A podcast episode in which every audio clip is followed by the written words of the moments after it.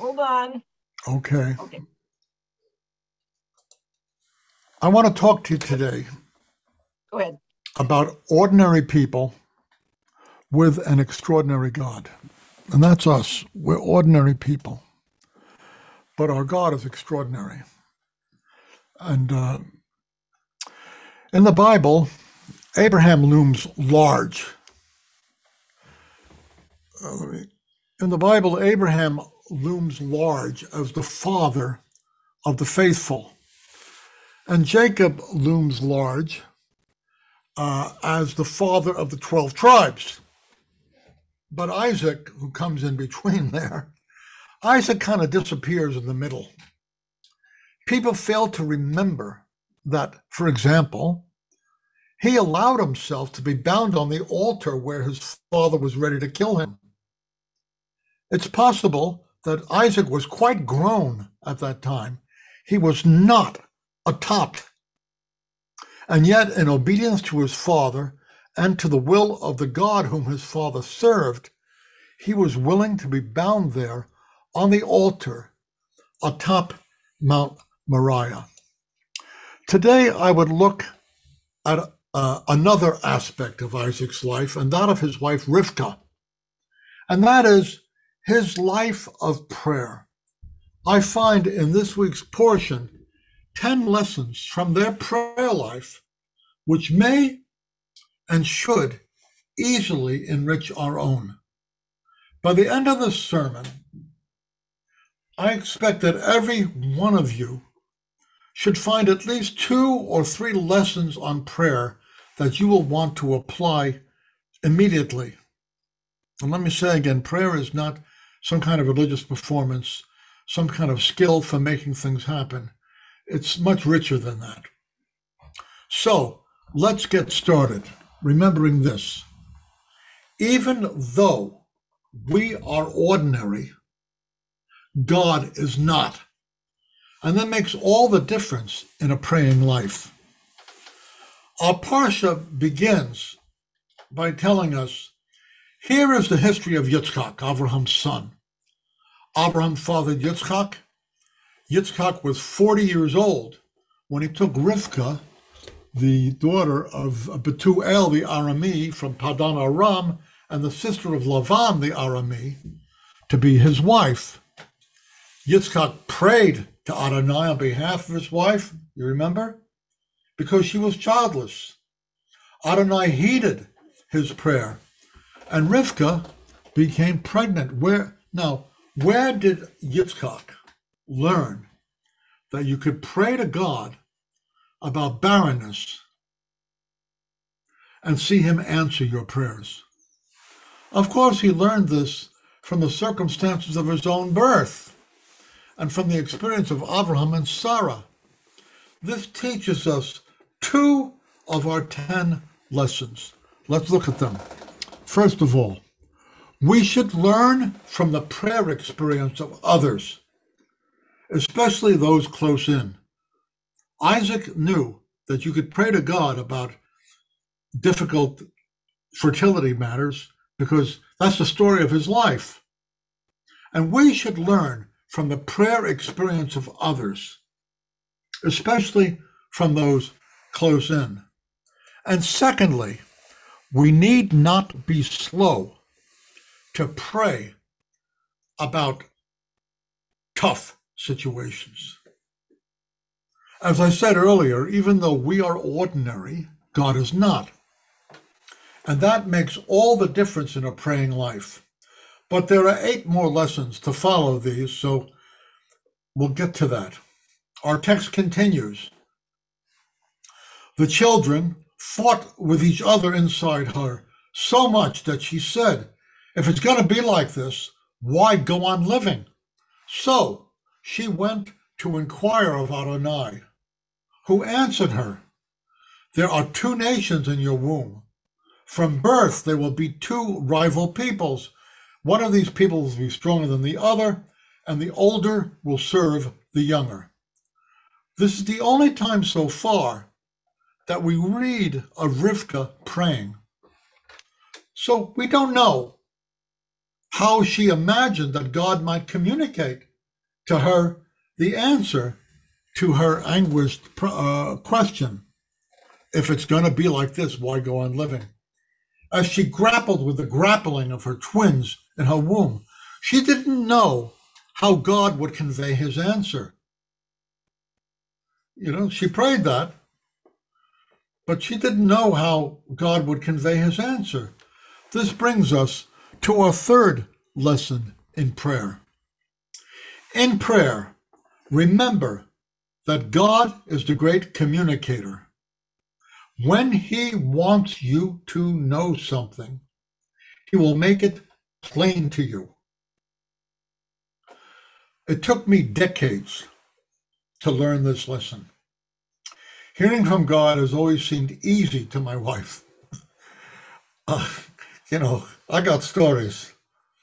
One time, our golden retriever, Maggie, who did not win uh, the brain trust, one time Maggie was missing. And my wife prayed, and she saw in her mind a picture of Maggie sitting at the bottom of a staircase. It turned out Maggie had gotten locked down, locked down in the in the outdoor basement of our, uh, but but she, Naomi prayed about that. God showed her that was the end of it.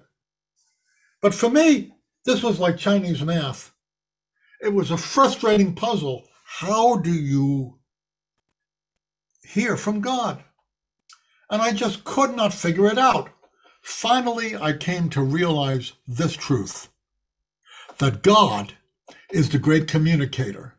And when He wants you to know something, He knows how to make it plain to you.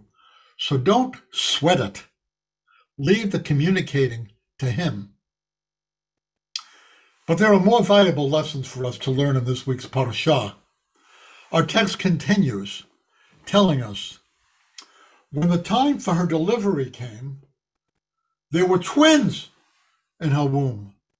The first to come out was reddish and covered it all over with hair like a coat, so they named him Esav, completely formed, that is, having hair already. And then his brother emerged with his hand holding Esav's heel, so he was called Yaakov. He catches by the heel, or he supplants. Yitzchak was 60 years old when she bore them. Now, when our story opened up, Yitzchak was 40. So let's assume that it was a year or two that Rivka proved barren, making him perhaps 42, maybe 43, maybe 44 when he prays to God, although he was likely towards the lower end of that, because having children was a big thing. But according to our account, it wasn't until he was 60 that Jacob and Esav were born. Maybe 15, 16, 17, 18 years and more between their prayer and the answer. For Abraham, his father, it was more like 20 years, closer to 25 years. So, what's the answer that we learn about prayer? We may have to wait a long time for the answers to our prayers, but these prayers, these answers, may exceed our expectations. Rivka and Yitzchak were barren, but when God answered their prayer nearly two decades later, what did they have? Twins! Not just a birth, twins! Yes, we may have to wait a long time for the answers to our prayers, but they may exceed our expectations. Again, even though we are ordinary, God is not. And that makes all the difference in our praying life. I hope you're all paying attention and that one or more of these lessons is getting through to you. But let's press on. There are six more to take note of. So let's press on. We read in chapter 26 a famine came over the land, not the same as the first famine which had taken place when Abraham was alive. And Yitzchak went down to Gerar to Avimelech, the king of the Pelishtim. Adonai appeared to him and said, Don't go down into Egypt, but live where I tell you. Stay in this land, and I will be with you and bless you, because I will give all these lands to you and to your descendants. I will fulfill the oath which I swore to Abraham your father. I will make your descendants as numerous as the stars of the sky. I will give all of these lands to your descendants, and by your descendants, all of the nations of the earth will bless themselves. All of this because Avraham heeded what I said and did what I told him to do. He followed my mitzvot, my regulations, and my teachings. We should remember that the patriarchs and matriarchs did not have dramatic encounters with God every day and twice as often on weekends. In Scripture, their dramatic encounters with God are often separated by decades of time. So we should not expect that every day will be a mountaintop experience. It doesn't work that way. Nevertheless, we should remember our fifth lesson in prayer from the life of Isaac and Rivka. A life of prayer includes encounter with God.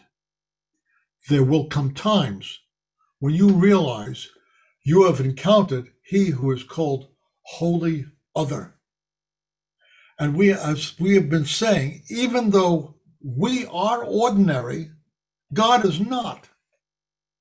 And that makes all the difference in a praying life. From time to time, we will know we have encountered someone else in the midst of our prayers or in answer to them. This can be scary. And some of us avoid prayer because of the discomfort of encountering someone entirely other or something entirely different than anything we know. It is the created, the uncreated one, and the source of all being. That can be scary. Walt Whitman touched on this in his poem, Toward the Unknown Region. I learned that poem when I sang in a choir. Ralph Vaughan Williams wrote a setting of this poem. I, I learned it when I was a teenager. At any rate, Walt Whitman says this Darest thou now, O soul, walk out with me toward the unknown region, where neither ground is for the feet nor any path to follow? No map there, nor guide, nor voice sounding, nor touch of human hand, nor face with blooming flesh, nor lips, nor eyes are in that land. I know it not, O soul, nor dost thou. All is a blank before us, all waits undreamed of in that region, that inaccessible land. Now you may feel that Whitman overstates the case here. You may protest, and rightly so, that the God of the Bible has made himself known to us, especially through the Word who became flesh and dwelt among us. True. But still, God is God, and we are not. And for the most part, both the unseen realm and the master of the unseen realm remain for us unknown and certainly out of our control. So some of us will avoid prayer, sensing God's radical differentness from all that we understand. Still, one of the lures of prayer and one of its certainties is that there you will encounter the unseen realm. A life in prayer includes encounter with God. We just reviewed how Adonai appeared to him and said, Don't go down to Egypt, but live where I tell you. Stay in the land, and I will be with you and bless you, because I will give all these lands to you and your descendants. I will fulfill the oath which I swore to Abraham your father. I will make your descendants as numerous as the stars in the sky. I will give all these lands to your descendants and by our descendants all the nations of the earth will bless themselves. All of this is because Abraham heeded what I said and did what I told him to do. He followed my mitzvot, my regulations, and my teachings. This reminds us and brings us to our sixth point. So let's look at it. Our sixth lesson. Our prayer lives involve reaping benefits promised to others with whom we share a covenantal relationship of some sort. Part of the ground that Isaac stood on in prayer was the promises God had made to his father. And to this day in Jewish life, we pray on the basis of the promises God made to our ancestors, with whom we are covenantally bound. It was and remains intended that we are the beneficiaries of promises made to our ancestors. Therefore, when we pray, we should do so anticipating that we will reap benefits promised to others with whom we share a covenantal connection. This includes Yeshua, our Messiah. The things that the Father promised the Son, for which the Son prayed to the Father, are things we should bring up in prayer. God is not a man that he should lie. And the promises we fall heir to have a prominent place in our life of prayer. So please remember, this applies to promises which we are somehow rightly implicated with, such as, for example, John 17, Yeshua says this, praying to the Father. He says, Father, I want those you have given me to be with me where I am, so that they may see my glory, which you have given me because you loved me before the creation of the world. That's us. Yeshua said to the Father, I want these people to be with me where I am, that they may see my glory, which you gave me because you loved me because uh, before the foundation of the world the creation of the world. We are implicated in that prayer, and it is altogether right that we hold God to it. Our prayer lives involve reaping benefits promised to others with whom we share a covenantal connection. Later, when Jacob and Esau are grown men, Isaac is very old. He's quite blind and he asks his son Esau to hunt some game and to cook for him a savory dish that Isaac might eat of it and then bestow upon him the patriarchal blessing. As we know, Jacob comes in impersonating his brother, wearing his clothes, the garments of a hunter, with the hairy skin of a goat overlaying his arms and his hands, his neck, so that if his father feels him, he will believe him to be his hairy son, Esau. And so Jacob approaches, disguised as Esau, and we read, He approached and kissed him. Yitzchak smelled his clothes and blessed Yaakov with these words See, my son smells like a field which Adonai has blessed. So may God give you the dew of heaven, the richness of the earth, and grain and wine in abundance. May people serve you and nations bow down to you. May you be Lord over your kinsmen. Let your mother's descendants bow down to you. Cursed be everyone who curses you, and blessed be everyone who blesses you. Two lessons lie embedded here. Number seven, a life of prayer includes the authority to bestow blessing. We are meant to be agents of blessing in the earth. And when we bless in accordance with God's purpose and character, his purposes are advanced in the world. And number eight, a life of prayer includes attentively intuiting what God is up to, his, his will for the person or situation before us. That's what Jacob does. He intuits what God's will is for Jacob, and he prays, he gives voice to this. When we pray for people, we should always pause for a few moments to try and sense what God wants us to say. It is of limited value to pray on automatic pilot, piling up hackneyed phrases and repeating the name of God 14 times in a paragraph. We should learn to pause, even for a second or two, and at least make ourselves available to sense the subtle leading of the Spirit. He does lead. He does so subtly. You learn by experience when he's leading you. He may give us he may give us somewhere to begin in prayer.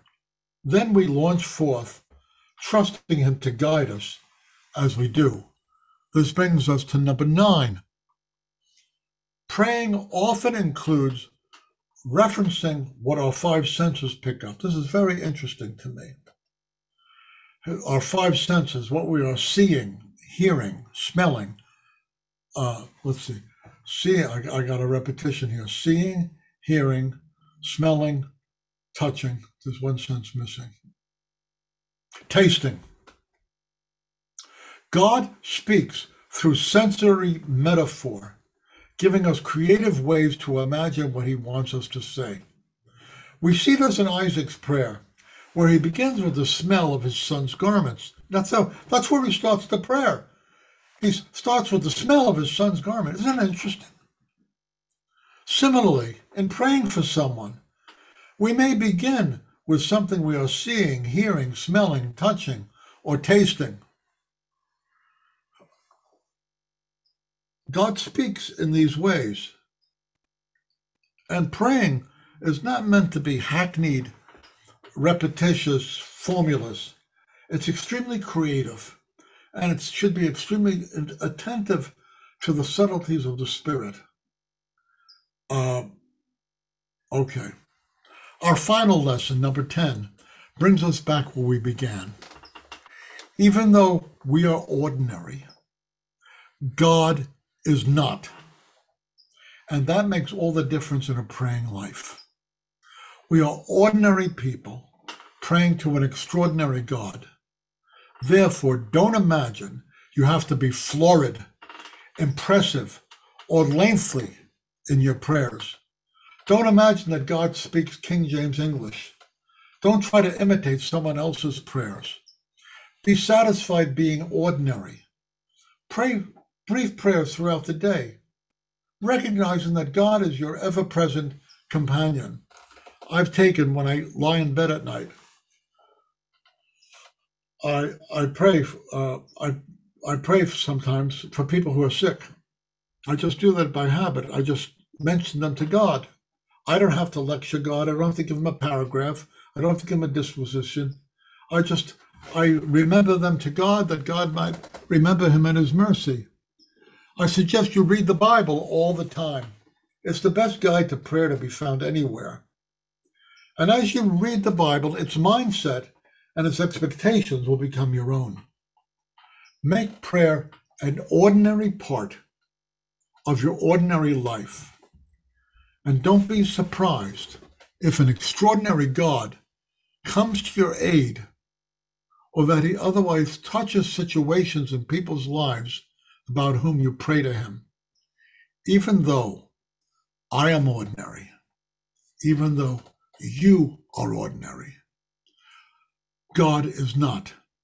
And that makes all the difference in a praying life.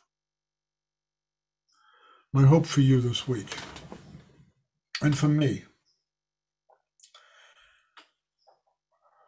it's not so much that we would pray more. This is not kind of like a ball game where you you need to keep score.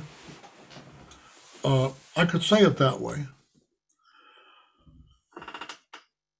I would say my hope is that through this sermon, you've been inspired to pray and that you will not be intimidated God does not expect you to be impressive. You're his child. Uh, uh, but we need to open up the channels of communication and talk to God regularly about the things that are on our hearts that we believe are on his heart. We need to pray about the leading of the Spirit in our lives. And you don't have to get spooky and strange and mystical. Just be ordinary. The people of the Bible were ordinary people with an extraordinary God. So are we. Father, I pray you touch the ambitions of my brothers and my sisters, that, that, that they would not be intimidated, guilt ridden in any way, shape, or form, but inspired to just let it flow and to enter more deeply into the mystery of prayer, going toward the unknown region where, in the midst of what we do not know, we encounter the God we do. I ask you to advance this purpose in our lives. In Yeshua's name. Amen.